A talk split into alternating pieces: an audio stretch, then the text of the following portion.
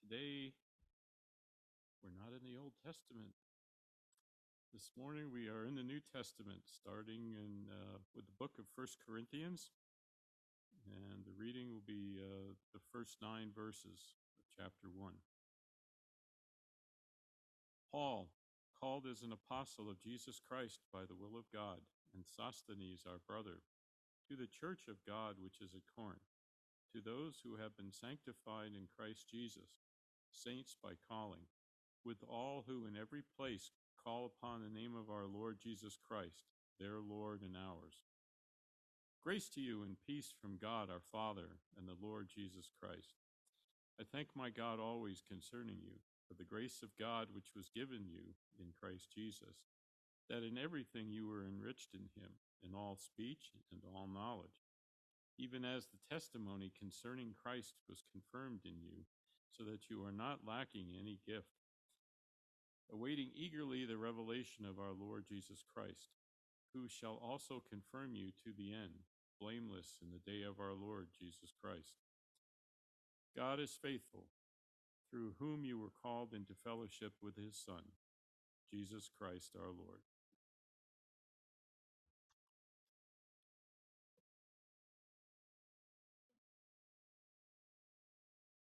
Good morning, everybody. Want to take a moment to welcome all our live stream folks too.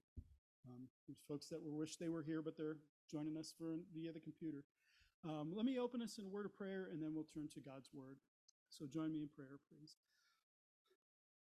Lord, what a majest, majestic thing we sang about is, is what a great Savior you are, um, how you have redeemed us, you've called us, you've made us clean, as Kyle just saying. We don't come from to before you having scrubbed ourselves and, and made ourselves better, Lord. We would never be able to achieve that. But Jesus came and he took our sin, he took our stain, and he makes us acceptable before your throne. And Lord, what can we do but praise you for that? What a, an immeasurably huge gift that you've given to us. Thank you for your grace. And uh, this morning, Lord, I want to pray for our previous pastor, Daniel, as he has preached his last sermon at Calvary EV Free in New Jersey. And um, Lord, uh, looking forward, where are you going to call him to next? What's the next thing he's going to be doing? Uh, Lord, I ask that you would um, connect him with his your next steps, your plans for him for his future soon, as he's got to make some big decisions soon. And Lord, I pray that as he's continuing to go through chemo and all of those things, that that you would continue to provide for his medical treatment too. And, and Lord, we pray for Linda and her peace in all of this that she would uh, find a, a, way to find trust and announce trust in you, even when this uh, future is uncertain. Uh, Lord, that's just not a guarantee we have, is that we always know what's going to come next. But the guarantee we do have is God is good and faithful and true to his people. So, Lord, we, we ask you to do that for Daniel and Linda as you call them to their next step in ministry, where, where you will use them next. And Father, I want to pray for Calvary Evangelical Free as Daniel is stepping out of that role. Um, who will you call to be their next pastor? Lord, I pray that that person would be a blessing to them as, as big a blessing as Daniel has been, and maybe even bigger. Someone who will lead them well, that uh, will help that church grow in the grace of Jesus Christ as they come to know him better. So, Lord, have mercy on them and lead them well, we pray. And Lord, the other person I want to pray for this morning is our sister Joanne um, in the assisted care. Uh, Lord, she's uh, not doing as well as she had previously been doing. And so, Lord, I ask that you would be with her to strengthen her, her hope and her, her faith in you as, uh, as she's not doing as well. And Lord, thank you for the, the friends and the, the family members who have been surrounding her and, and helping to uh, guard her care.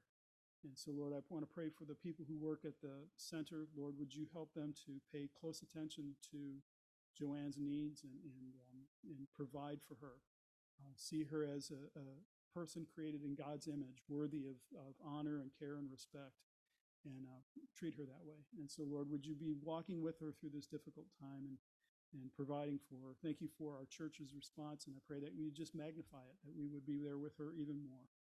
And Lord, we ask these things because she is our brother, our sister in Christ. But Lord, would you be with us now as we start this, this challenging book of First Corinthians? Help us to understand what it is that you have to say. What are you telling us through 1 Corinthians this morning? Help us to see that, to believe it, to apprehend it, to carry it in our hearts. And Lord, may it ref, uh, um, renew our minds as we go through our week. We ask this in Christ's name. Amen. On uh, September 15th, that was not this past Friday, but the Friday before, a young man named Joshua Hame- Hame- Hames tweeted, uh, he posted on, on Twitter, how postmillennialism destroyed my church plant. Now, I'll explain all of those words because it gets a little hairy, but I just thought it was a really interesting story. So let me back up. This is based on his tweet, which is short, so I don't have a lot of details, but kind of tell his story and then help unpack what he means by that. So the story goes six years ago, Joshua and two other 24 year olds formed a church planting team and they moved to Los Angeles to start a church. Um, and you got to admire their sense of adventure, their dedication to the mission, the sacrifices that they had to give to move to LA to do that. That's not an easy place to plant a church. And so this is how Joshua describes it. He says, Not a single person in our church owned a home in the city, nor were there any prospects of ever owning a home where we lived. The young couples who had committed struggled for years to find a godly spouse. The dating pool in LA for godly spouses sparse, to say the least. We had young couples putting off having children for financial reasons, and other families who dreamed of starting businesses but knew they couldn't do that in our location. That's the kind of sacrifice they made to move to LA to start a church. That's it's it's an extremely um, expensive place to live. Um, it's a hard place. There's there's resistance to the gospel, and so you just you know I, I read that first line. I was like, this is amazing that they would do that. Um, but then things changed. Uh, Joshua goes on. He says, and then in the span of about six months, as we were preaching through the book of Daniel, all three of us pastors came to post millennial convictions. Let me unpack that a little bit. Before I explain what post millennial means, I just want to say it's a nuanced position. There's, there's some finessing to it and that kind of thing.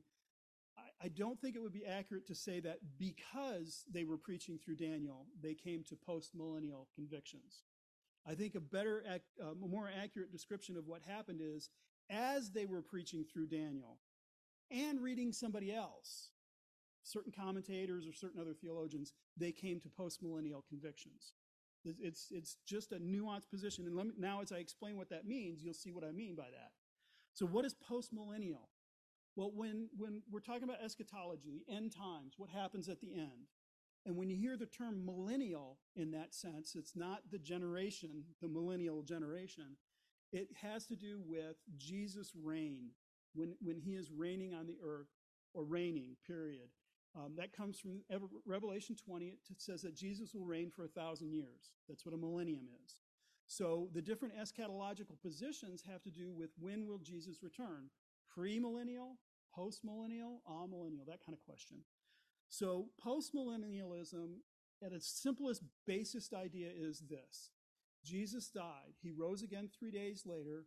He worked and taught with his disciples for 40 days. And then before he ascended into heaven, he told his disciples, Go and make disciples of the nations. And then he ascended into heaven and is seated at the throne of God in glory. All the eschatological positions agree with that. That's, that's just common across all of them. Where you see postmillennialism begin to depart and head in its own direction is what comes next, which is postmillennialism believes that Jesus told the church, Go and make disciples of all nations. The church will do that. There will come a time when the church succeeds over the whole globe, and the most of the, the, the uh, world will be Christians. And they get that from Habakkuk. Habakkuk said, For the earth will be filled with the knowledge of the glory of the Lord as the waters cover the sea. And so postmillennialists look at that and say, that's what's going to happen. The church will succeed and will make most of the world Christian. That's, that's the hope. It's a very optimistic uh, position. So what will happen is the church will rule the world for a period of about a thousand years, not literally a thousand. It's not, you know, taken in that way. Thousand is kind of emblemic of a really good, full, appropriate long time. The church will rule the world. And there will be peace and prosperity like has never been seen before. It'll be wonderful. But at the end, there'll be a revolution. There'll be a revolt against Christian rule. And in that revolt, Jesus will then return, judge the living and the dead, new heavens and new earth. So he returns post millennial, after the reign. He reigns in and through his church on the earth, and then he returns to the earth when that reign is over. So that's what postmillennialism means. Does that make sense? Does that sound pretty simple? All right, here's the question How on earth could that blow up a church plant? I would assume that having that optimistic of a view of the gospel would not blow it up, but would really empower it. We're going to win. We know how this is going to go. Let's go do this. Well, the reason is because there's more theological positions that attend postmillennialism than just that optimistic view of the gospel. And so I want to cover just a couple so I can explain and lead us to why would that blow up a church plant. So it, it, here's the first one. The first idea that kind of goes with it's not always, there's no theological position where everybody agrees on every little thing in it. But generally speaking, with postmillennial evangelicals, they tend to believe in infant baptism. So what that means is a child who is born of at least one believing parent is a member of the covenant and should be baptized. And so they baptize their infants. Um, that won't blow up a church plant, and not everybody who believes in infant baptism is post mill. But this, like I said, it's a little nuanced. So they believe in infant baptism. They believe that the children that you have are automatically members of the new covenant. And the more extreme positions within postmillennialism believe that these children are not only entitled to baptism, but they should be given communion. So if you have a baptized infants, there are some that will take a piece of the bread and put it in the baby's mouth and pour a little bit of the grape juice in their mouth or wine typically. Because what they believe is this child, since this child is born into the new covenant, this child is entitled to all the benefits and all the blessings of the new covenant. That includes communion. That includes, in some cases, regeneration, justification, eternal salvation, all of these things belong to this covenant child. So this is this is kind of one branch of what that looks like within postmillennialism. Um, that'll be important when we come back and, and, say why does this blow up a church plant? What's going on? Uh, the other concept is uh, something. What will it look like when the church is ruling? How will we rule the world? What will we do as we're ruling the world? What will we implement as rules? And this comes to a concept called theonomy. And theonomy is, is really two simple Greek words. Theos is God, and nomos is law. So theonomy is God's law. So what the postmillennialists, some of the postmillennialists believe is the church will ascend in the power structures of the world, in government, in military, in entertainment, in education, and all of these things, and we will then implement God's law as the rule of the land. And that's what will bring peace and prosperity. Now, what that looks like in some of these folks, some of the, the kind of more to the uh, extreme version of that is it can be things like we will enforce Sabbath laws. No one will do any business on Sunday. We won't force people to go to church, but there won't be much else for them to do. Um, so, Sabbath laws, they might enforce uh, um, blasphemy laws, where if you speak poorly of the church or of Jesus Christ or of God, you could be arrested. You could be even executed. Decency rules. They will enforce homosexuality laws and, and decency, decent dress rules and those kind of things. Go back and look at the Old Covenant, and that's what it'll look like. Some of them, and not all of them, but a, a small minority believe that they will implement the dietary laws, that we won't eat non kosher food under this. So, what's going on with this? Why, why does this all fit together that way? Because the idea that the postmillennialist has and this is where you see this very subtle shift is when they say disciple make disciples of the nations. They mean nations. National entities are to be discipled. We will make an entire nation christian by taking over that governmental structure. Now what we mean when we say go and make disciples of all nations is Go into all the people groups, go into all the nations around the world and preach the gospel and make individual disciples and bring them to Christ.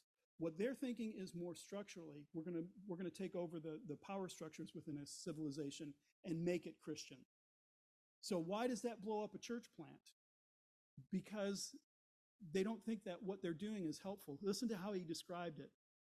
He said, Joshua goes on and he says, All of a sudden, the fact that my parishioners were putting off getting married, having children, starting Christian businesses, all to help a church plant in a place where virtually none of them could ever afford to live, revealed itself to be totally reckless and irresponsible. I was calling people to put off having dominion, being fruitful and multiplying, all so that we could plant a church that statistically would likely not last 20 years.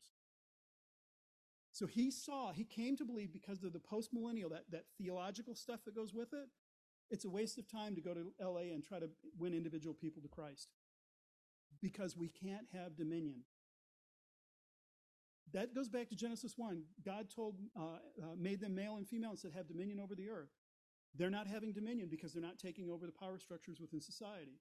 They're, they're, they're at such a huge disadvantage in LA, it won't work. So they saw that as a waste of time. That is not how we're going to complete the Great Commission. So he says he goes on and he kind of explains the postmillennial uh, perspective. This is this is kind of the end of the tweet. He says, if you believe that Christ and his church will successfully disciple the nations, not make disciples from the nations, but disciple the nations, you start asking completely different questions. Instead of how can I be a faithful witness right now, you're starting to ask, how do we advance his kingdom in our generation and set our great grandchildren up for even greater kingdom success? And so, ironically, it was this great postmillennial hope that led to the destruction of our little church plant. Postmillennialism requires the believer to totally rethink his Great Commission tactics. If we're going to successfully disciple our nation, we have got to start thinking long term. And so, what they did was they disbanded the church. They moved to, uh, found a church in Nashville that held to postmillennial convictions, and they started raising kids and starting businesses, and they're going to take over from there instead of going to LA. Why on earth do I bring that up as an introduction to 1 Corinthians? It ain't my fault. Joshua started it. He ends his tweet with a, one of the favorite postmillennial quotes. It's from 1 Corinthians 15, verse 25. For he must reign until he puts all his enemies under his feet. So, what as I read that thing and I got to that reminder at the end, I went, oh my gosh, so he went to LA with all of these opposition to the gospel, all of this hard place to go, all of this struggle that he's facing, and he decided it was time to leave LA and abandon the church, just desert, dis- dissolve the church. And I thought, what would have happened after he finished preaching Daniel if they'd gone on to First Corinthians? Because if you want to find a parallel between LA and, and ancient times, Corinth is not a bad place to go. It's pretty similar to the situation in LA. Corinth was not the political power center of the Greek Empire. That was Athens. It, wasn't the economic powerhouse of the air, of the the um, the nation either. But Corinth was a very large city. The population in the first century is probably around 80,000, which for an ancient city is pretty big. It was situated, you know how Greek has got, Greece has got that kind of bulbous peninsula and then there's the mainland? There's an isthmus that connects the two. Corinth is right there at that isthmus. So all the trade that went back and forth between those went through Corinth. Corinth was a rich, rich city. It wasn't a political center of gravity, but it was politically significant. That's very much like LA. LA is not the political capital of the United States. That's Washington, D.C. It's not the economic powerhouse of, of the United States. It's more diverse than that. But they got Hollywood and they got Burbank and they got a lot of money down there. And so it's very much like the situation that was in Corinth. And so when we look through the book of First Corinthians, you hear all these struggles that the church is having. They got them because that was the culture in Corinth at the time. It was absorbed into the church. Sexual immorality, sexual uh, ethics were quite liberal in, in Corinth. So much so that when we get to this one point in the book, it turns out there's a man living with, sleeping with his mother in law or his, his stepmother, rather. I'm sorry. He's, he's sleeping with his stepmother, his, his father's wife. And the church, instead of disciplining him and going, you can't do that, they're applauding and going, look what liberty we have in Jesus. Isn't this wonderful? The sexual ethics in, in, in Corinth were very Greek. And so people with power and authority could do whatever they wanted, whenever they wanted, with whoever they wanted. They had the power and the authority, they win. There was um, just a number of issues like that. Oh, let me, I think the, one of the commentators, Craig Blomberg, really summed it up well. Let me read his summary of what's going on in the church. And this again reflects what's going on in Corinth as a, as a whole. He says, powerful leaders promote themselves against each other, each with his own band of loyal followers. One of them is having an affair with his stepmother, and instead of discipling or disciplining him, many in the church boast of his freedom in Christ. Believers sue each other in secular courts. Some like to visit prostitutes. As a backlash against this rampant immorality, another faction in the church is promoting celibacy, complete sexual abstinence, as the Christian ideal. Still others debate, uh, still, still other debates rage about how decisively new Christians should break from their pagan past. Disagreements about men's and women's roles in the church add to the confusion. And if that were all not enough, alleged prophecies and speaking in tongues occur regularly, but not always in a constructive fashion. A significant number of these Christians do not even believe in the bodily resurrection of Jesus Christ. I just wonder if Joshua and his team had gone to 1 Corinthians, if they might not have seen their situation reflected and heard Paul, instead of saying, You Christians, you got to get out of there, you got to split. Instead, what Paul did is he, he wrote to the Corinthians and he says, You have to remain faithful in the midst of this. You have to stand out and be different in this. And I just wonder if Joshua hadn't come to a different conclusion had he preached 1 Corinthians next. Now, I, I, don't know. I don't know the guy. I don't even know where what he's doing. I know he's in Nashville someplace, but I was reading the responses to the tweets, and he seems like a genuinely nice guy. He was very, very kind, even with people who were criticizing him. But I just think he got it wrong. I think Corinthians might have corrected him on that. So this morning we're going to we're going to dip our toes into 1 Corinthians. We're going to start into the book, and I want you to have in mind what that looks like for that church. Because it, the, the problems that the Corinthian church faced are problems that we face in America too. In addition to what Blomberg wrote, I would also say there was great income inequality. Because people would come to the Lord's Supper and one person would get drunk and you know feasted till they were ready to pop, and somebody else would get nothing because they couldn't afford to bring any food. There were also in, in the Corinthian church flouting social conventions of, of modesty. The, the question of head coverings and all of that stuff, that was them saying, well, we don't have to do that.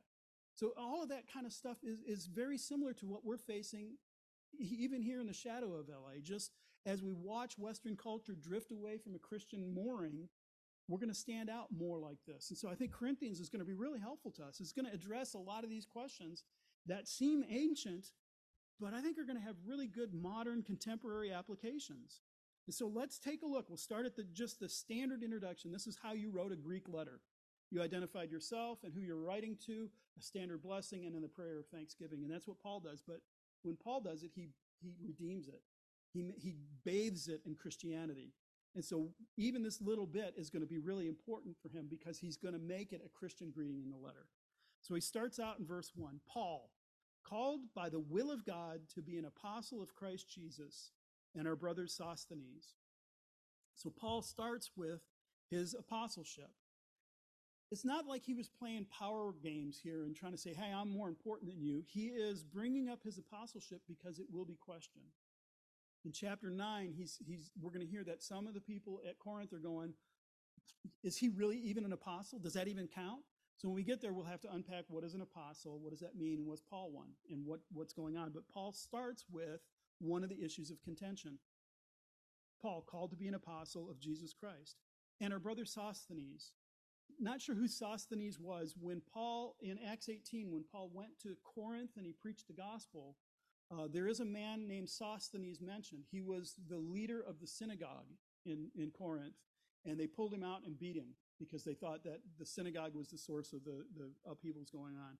So this could be that same Sosthenes. Maybe he came to, to believe in Jesus Christ after that event. We don't know. Um, what was probably going on is, is, is Paul would more often than not dictate his letters. Because when you get to the end of Galatians, he says he picks up the pen and he goes, "Look at with what great letters I write." Big, huge letters. He probably had bad eyesight, so papyrus is too expensive to let him write it. You just dictate it, and we'll have somebody else write it down. So that's probably what Sosthenes is doing. Never going to hear from him again. So thanks, Sosthenes. Appreciate it. So then he goes on and he says, To the church of God that is in Corinth, to those sanctified in Christ Jesus, called to be saints together with all those who in every place call in the name of Jesus Christ, uh, our Lord Jesus Christ, both their Lord and ours. So he says, The church of God in Corinth. Um, I don't know about you, but when I thought of that, I just pictured like a small group of believers, like maybe a house church. The reality was, Corinth was so big, this was probably a large network of, of house churches. Because back in the first century, they didn't have buildings like we have now. Um, and, you know, at best, they might be able to take over a synagogue, but those weren't huge buildings either. And so this is probably a bunch of small house churches scattered around Corinth. And so the way that the, the, the church would operate then is you would have um, what we would call an elder, but what was typically referred to as a bishop. And the bishop would maybe be over a handful of these house churches and visit and, and, and care for them. So Paul is writing to that kind of a church. It's a larger group of people scattered throughout the city. He writes to the church of God in Corinth. So this isn't the Corinthian church. This isn't the church that belongs to the Corinthians. This is God's church. And it's God's church in the city of Corinth. So as we're here, we're in Lancaster, we're, this, we're God's church in Lancaster. Now that doesn't mean there's, there's a, a, a cult that thinks there's only one church in every city. And they're it, by the way. So there's a church here in the valley called the Church of the Antelope Valley, and they think that's it, that's them. That's just not biblical. The Bible talks about multiple churches, and I think this kind of would show it. This would be multiple churches scattered around the city, referred to the church as the church in Corinth. Not one single one, but multiples. The church in Corinth, to those who are sanctified in Christ Jesus. To be sanctified in Christ Jesus. If you think about what we just said was going on in Corinth, do they sound sanctified? Sanctified is, comes from the word sanctus, which means to be made holy. This does not sound like a holy church to me. This sounds like a train wreck. These people are living bizarre lives, but Paul wants to start by reminding them you're sanctified. And I think that's important for us to remember is we are not sanctified because we got our act together and behave really well. I, I'm, I don't do all of those things that I really want to do, but I don't do them. Therefore, I'm sanctified. That's not the first primary meaning of sanctification. This is past tense to those who have been sanctified in Christ Jesus. Because you have put your trust in Jesus, because you've said, I believe in him, I believe that he is my righteousness. I believe that he has taken the burden of my sin. Therefore, I am sanctified in him. I am made holy in God's sight because of what Jesus has done for me. To those who are sanctified in Christ Jesus, it's a past event. But that's not the only way that the Bible talks about sanctification. It is a, a forensic, it is an announcement you are holy in Christ. That is a done deal. But that doesn't mean God leaves you in that state of a mess and just kind of pace over it. We are also being sanctified. Uh, Hebrews 10 14, for any, uh, for by a single offering, he has perfected for all time those who are being sanctified. We are in the process of being sanctified. In other words, God has pronounced, This is you. You are holy. You are holy in my sight. And then he says, Now let me make you holy. Let me make, let you grow into what I've already declared you to be. So we are being sanctified in his sight. And so that, that's the, the glory of this is that he doesn't go to the Corinthians and go, if you don't get your act together, you're not holy. He starts by reminding them, you are holy. Now act that way. Live up to that. Be what you what God has done for you. And so there's a way in which we will be sanctified in the end. And so in First Thessalonians, Paul says, Now may the God of peace himself sanctify you completely. May he bring you to that state of sanctification. There, there are some denominations who teach something called complete sanctification, and that idea is while you're still alive, before you pass away, you can become absolutely sinless. You can stop sinning, and that's complete sanctification. That's not complete sanctification. It's not realistic. We're, we're always going to have that struggle. Paul is not telling us, look to your own sanctification, look to being made perfect and spotless and sinless, and you'll never do it again. What he's reminding us is, you have been sanctified. You are being sanctified. You will be sanctified. There will be a place where you will be holy. But that's not what our hope is in. It's we're sanctified in Christ. That's where we're going. So these are those who are called, uh, sanctified in Christ, called to be saints. The word saint, again, it comes from sanctus. It's, it's called to be holy ones. It's again, Paul is reminding them of their position. You have been made holy in Christ. That's what you've been called to be. That's, that's what you God wants you to be. You, you've been called that way. So what that means is, is his calling. Remember, Paul said he was called by God to be an apostle. Paul's calling was unique. It was very different. On the road to Emmaus, or the road to uh, Damascus, Jesus met him and just changed his life in an instant and told him, This is what your life is going to be like. I'm sending you to the Gentiles. You must learn how much you will suffer for my name. And, and that's what you're going to do. Paul, Paul's life was rerouted at that point. So he was called to be an apostle. It was very clear. We're not always given that clear of a call. We're, we're, sometimes we're not given the exact destination which we should get to. So, but we are called to be holy. We are called to be saints. So what you have to do is you have to be a holy engineer. You, have to be a holy teacher.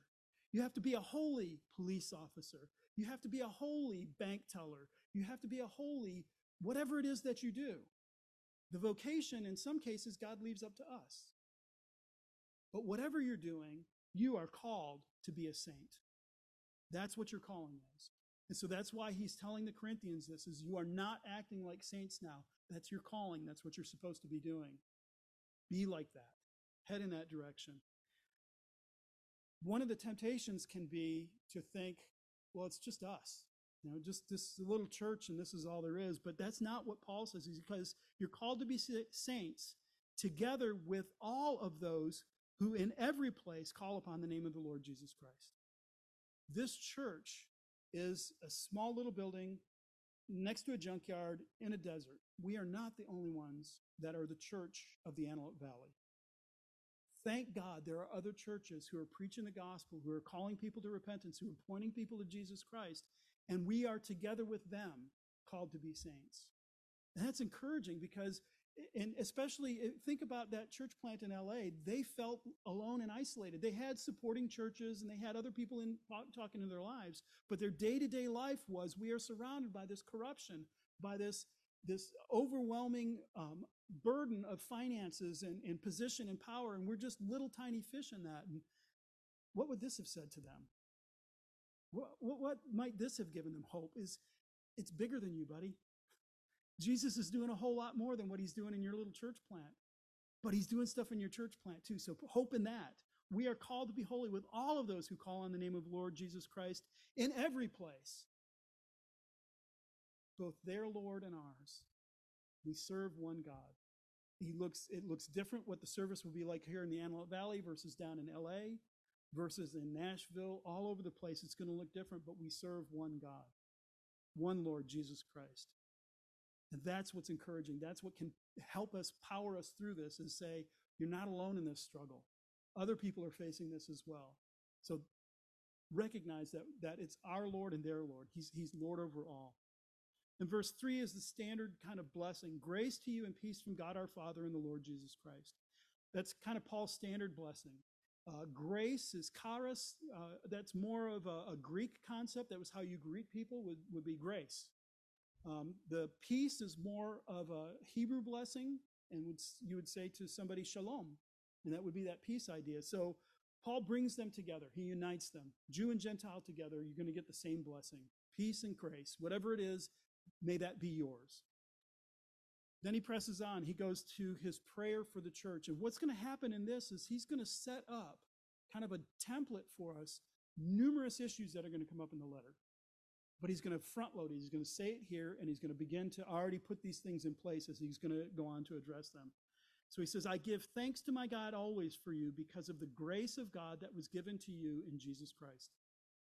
I thank God always because you earned grace, because you were good enough. Nope, it's because grace is freely given. Grace, I, I define grace as God's love that we can't earn. He has fixed his grace. I thank God because he gave you the grace. I don't thank you because you earned it.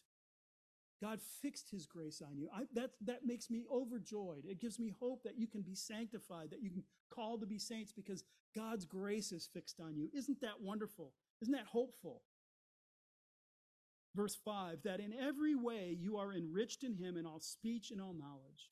This is what the grace has done. It, it has enriched them in every way in all speech and all knowledge this issue of being enriched is going to come up again. In chapter 4, he's going to say,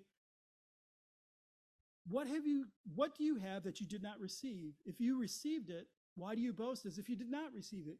Already you have what you all you want. Already you have become rich and become rich. You've become enriched. So this idea of enriching, and he's starting off, he, he front loads it with, why are you enriched? Because of the grace of God. Why do you have all that you need? Because of the grace of God. This isn't because you're some special kind of thing. I am grateful for the fact that God has given you grace and enriched you in everything. And then he goes on, what specifically is he speaking of? In all speech, in all knowledge. These are things that are going to be really important in chapters 12 through 14. Speech. I want you to prophesy. I want you to speak God's words. I want you to, that's what I want you to do. You have been given what you need because he's, he's equipped you in all of those things. So, in all of that, including speech and knowledge and these words of knowledge that you have, this is all God's grace to you. So this is this is something that he can thank God for because it signs that the the uh, Corinthians are not lost. The Spirit is actively working in them, even as messed up as they are, even as as bad as they're going with this stuff. The Spirit is still at work in them. They have the gifts of, of speaking and of wisdom and of knowledge and all of those things. That's great news. And then verse 6, he said, Even as the testimony about Christ was confirmed among you. So Paul came to Corinth, he preached the gospel. That was the testimony of Christ, and it was confirmed in them.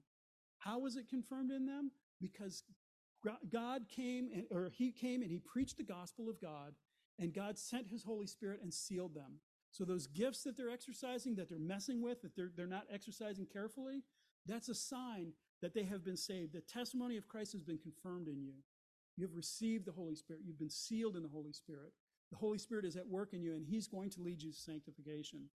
Then, verse 7 so that you are not lacking in any gift as you wait for the revealing of our Lord Jesus Christ. You're not lacking in anything as we're waiting for the return of the Lord Jesus Christ. We're in this time period between his first coming, where he ascended to the throne, and his second coming, where he returns. And in that interim, in that spot in between, he's given us great things. He's given us his tremendous promises. He sealed us with his Holy Spirit. He completed his word to us. We have all of these things, but he hasn't finished redeeming us. We still have the same body of flesh. We still wrestle against that, that body that wants to continue in those ways it was used to before. So, in that interim time, in between the time that he comes and he comes back, we're waiting. And this is really important because he's, he's, he's saying that we're waiting the revealing of Jesus Christ. And some folks in the church are saying Jesus didn't raise from the dead. Well, yes, he did, and we're waiting for him to come back. That's, that's what we're waiting for. I saw a meme this week of uh, from an atheist. There was a young boy saying Jesus is coming, and then a middle-aged man saying Jesus is coming, and then an old man saying Jesus is coming, and then a tombstone that says Jesus is coming. And it was supposed to ridicule this idea that Jesus is coming back. And so many people replied and go, Yeah, amen. it totally backfired.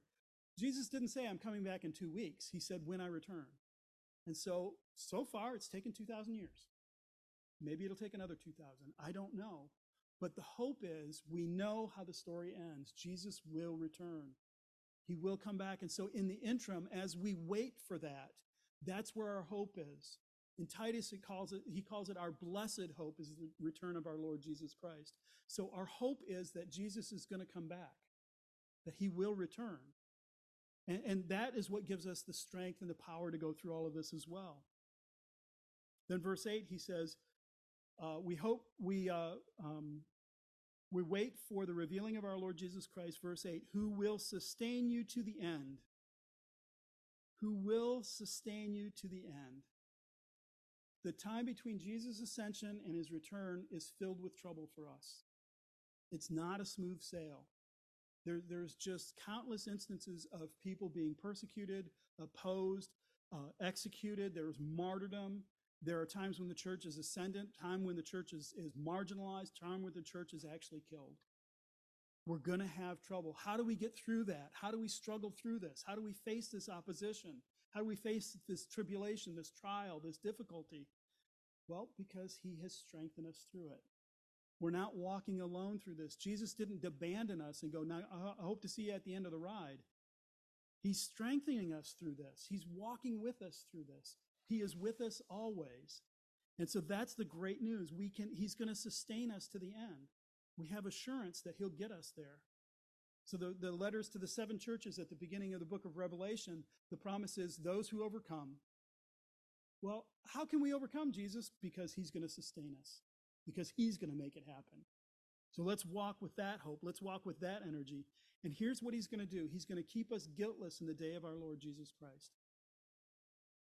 That's the promise is when Jesus returns and he judges, we will stand before him aware of our own shortcomings, aware of our own sins, aware of everything we've done wrong, and we will stand before him guiltless because we have been justified in him. We have been sanctified in him. He's the one who's pronounced us holy. He's the one who's sustaining us. He's the one who's working in our lives. He's the, whole, the Holy Spirit is the one who's leading us to be sanctified to that day of complete sanctification. And in the meantime, we can stand before him at his terrible return when there are trumpet blasts and shouts of angels and thunder and lightning, and we can stand before him guiltless. What a blessing that is. What a hope that is. Guiltless at his return. And then in verse 9, he says, God is faithful, by whom you were called into the fellowship of his Son, Jesus Christ our Lord. And that, I think, is, is the perfect summarization of how does all of this happen? You may not have noticed this, but the name Jesus Christ is mentioned in every verse of this except for one. What is he trying to drive into the heads of the, the, the Corinthians? And by the way, us.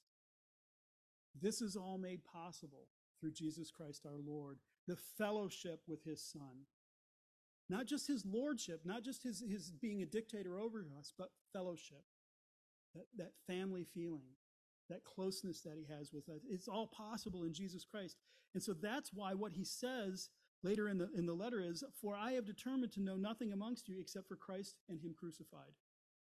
He's already set that up here everything I'm about to tell you to do, every everything that I'm going to correct you on, every misstep that you have done, everything that you failed to do, I, when I bring it up, all I want to do is preach to you Jesus Christ. That's where we're going to go with this. What we're going to get out of this letter is how do we live from Corinth to LA in this sanctification, in this process that God's doing? It's because we have fellowship with his son. God has made all of this possible. God has brought this about. He's faithful when we aren't. He's faithful when we move to a hard place, and He's faithful while we're there. He's faithful when your kids grow up and move away. He's faithful when you are no longer able to live on your own. He's faithful when that moment comes when it's time to die. He will be faithful through all of it, all the way through life. And so that fellowship with the Lord Jesus Christ really is what makes the Christian life possible.